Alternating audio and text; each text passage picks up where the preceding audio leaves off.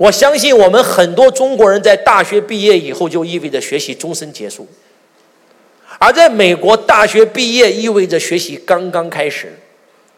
在这个世界上有三种教育：第一种学校教育，第二种技能培训教育，第三种财商教育。学校教育提高你的智商，不好意思，智商。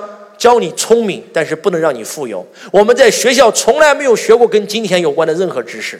如果有的话，只有一句：好好上学，将来找份儿好工作，让我们做雇员嘛。我想告诉我们在座的各位：学校教育提高你的智商，技能培训教育提高你的情商。智商不能让你富有，情商只会让你成为钱的奴隶，而只有财商才能让你成为钱的主人啊。我想告诉我们现场的所有同学，从此以后我就只在财商教育里投钱。我把我头脑变成资产。当我的头脑变成资产以后，这五大资产才有用。这五大资产只是个工具，我自己都没有功力，我怎么去用动这些工具呢？哎，这样讲话能不能听懂啊？在座各位，你真的相信周老师一句话？没有一种投资比投资头脑来的回报率更高。你也不要认为你给头脑花钱的是花钱，在我看来那不叫花钱，那叫投资。你只是把你中国银行的钱转到了大脑银行，在大脑银行，它的那个投资回报率要比存在任何一个银行投资回报率高得多得多得多得多。哎，是还是不是啊？当我们头脑变成资产以后，我们就要开始布局自己的五大资产。第一大资产还记得是什么吗？可以自动化运营，并且为你带来正向现金流的企业，这句话什么意思？开个公司不叫资产，在我看来，什么样的企业是资产？自动化运营，我在不在都能帮我赚钱，而且它是正向现金流，这种企业才叫资产。这样讲话能不能听懂啊？如果你的企业无法自动化运营，而且无法帮你赚钱，那这种企业不叫资产，叫负债嘛？那你信不信？你的公司放在你手上是负债，换个人来经营就可能变成资产。唯一的区别不是行业的区别，是这个地方的区别。因为任何一个行业都有人赚钱，咋不是你呢？第二，不动产也就是房地产。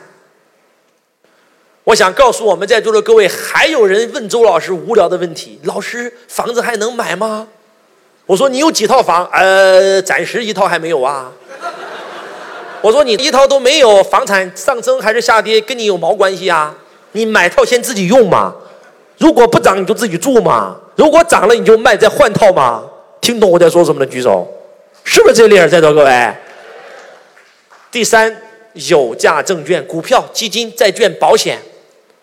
为什么那些富人都会投资这些有价证券？因为它属于第三种资产啊。来，第四，专利权、著作权。很多人死了以后，比活的人赚的钱还多啊！在那个迈克尔·杰克逊死了没有？他的唱片只要在卖，他的后代就有钱。专利权、著作权。我的老师为什么可以财务自由啊？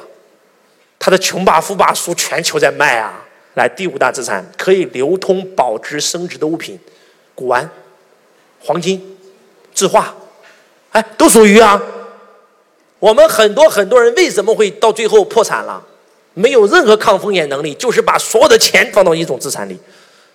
哎，有没有这样的人在中国赚了钱开工厂赚了钱，他就房子车子都不买，保险也不买，房子也不就把所有的钱又投资工厂，扩大生产，买地，买设备，结果过了三十年，这个行业被取缔了，一夜之间回到解放前，有没有这样的人？有没有这样的人？今天炒股赚了钱，就把所有的钱全投到股市。老师告诉他说：“永远不要把所有的鸡蛋都放到一个篮子里。”他说：“老师，我知道，我不是买了一只股票，我分散投资买了四十五只股票，不还是股票吗？一个股灾，你不就一夜回到解放前了吗？哎，能不能听懂我在说什么，各位？中国有一个民族品牌，已经传了三百多年，生生不息。这家企业的名字叫同仁堂，有看过？由同仁堂真实的剧情改编的电视剧《大宅门》的，请举手。《大宅门》里面的百草厅就是同仁堂。为什么同仁堂清朝康熙爷年间创立？经历了清朝，经历了中华民国，经历了日本侵华，经历了中华人民共和国，他依然能够矗立不倒，就是因为他布局了五大资产啊！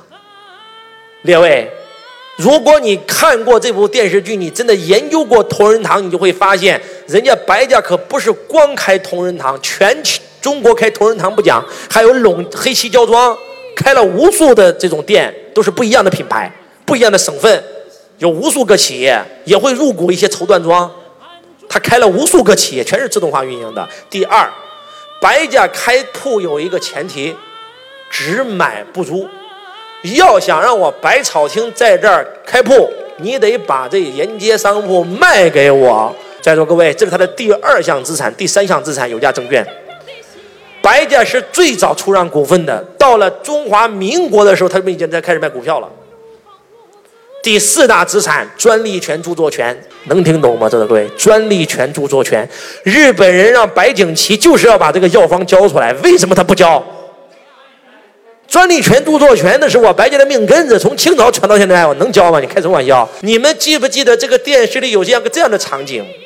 二奶奶临死之前把景琦叫过来，跟景琦说了这么一席话。说景琦啊，妈在美国的花旗银行和香港的汇丰银行开了个保险箱，存了一些贵重药材和一些古玩字画，还有一些金条。他日如咱白家有难，你可以打开保险箱，这笔资产能够渡咱白家再次渡过难关。有没有人记得这个场场景？